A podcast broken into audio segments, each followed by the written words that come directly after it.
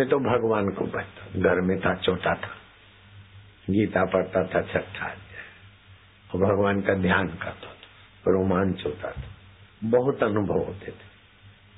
किसी को कुछ बोल दे तो ऐसा सच्चा हो जाता था, बचपन में। भगवान के साथ मन लगता है तो ऐसा होता एक दिन एक माई आई, बोली, भगवान, है सुखदाई, पड़े पुत्र जेल में दो खून के बोले, आँसू सुख पावेंगे, निर्दोष छुट जल्दी आवेंगे। बेटे घर आए, माँ भागी, आँसू मल के पाँव लागे। आशाराम बापू तो बाद में मले।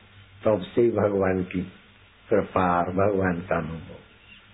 ऐसे भगवान अभी भी तुम्हारे साथ।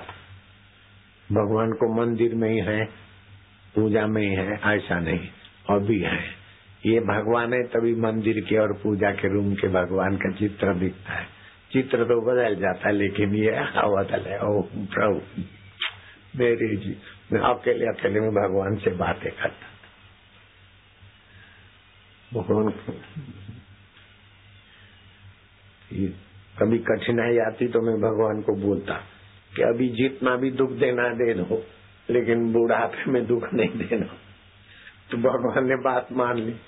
तो बचपन में, जवानी में जो भी कष्ट जो भी फाइटिंग थी हुआ।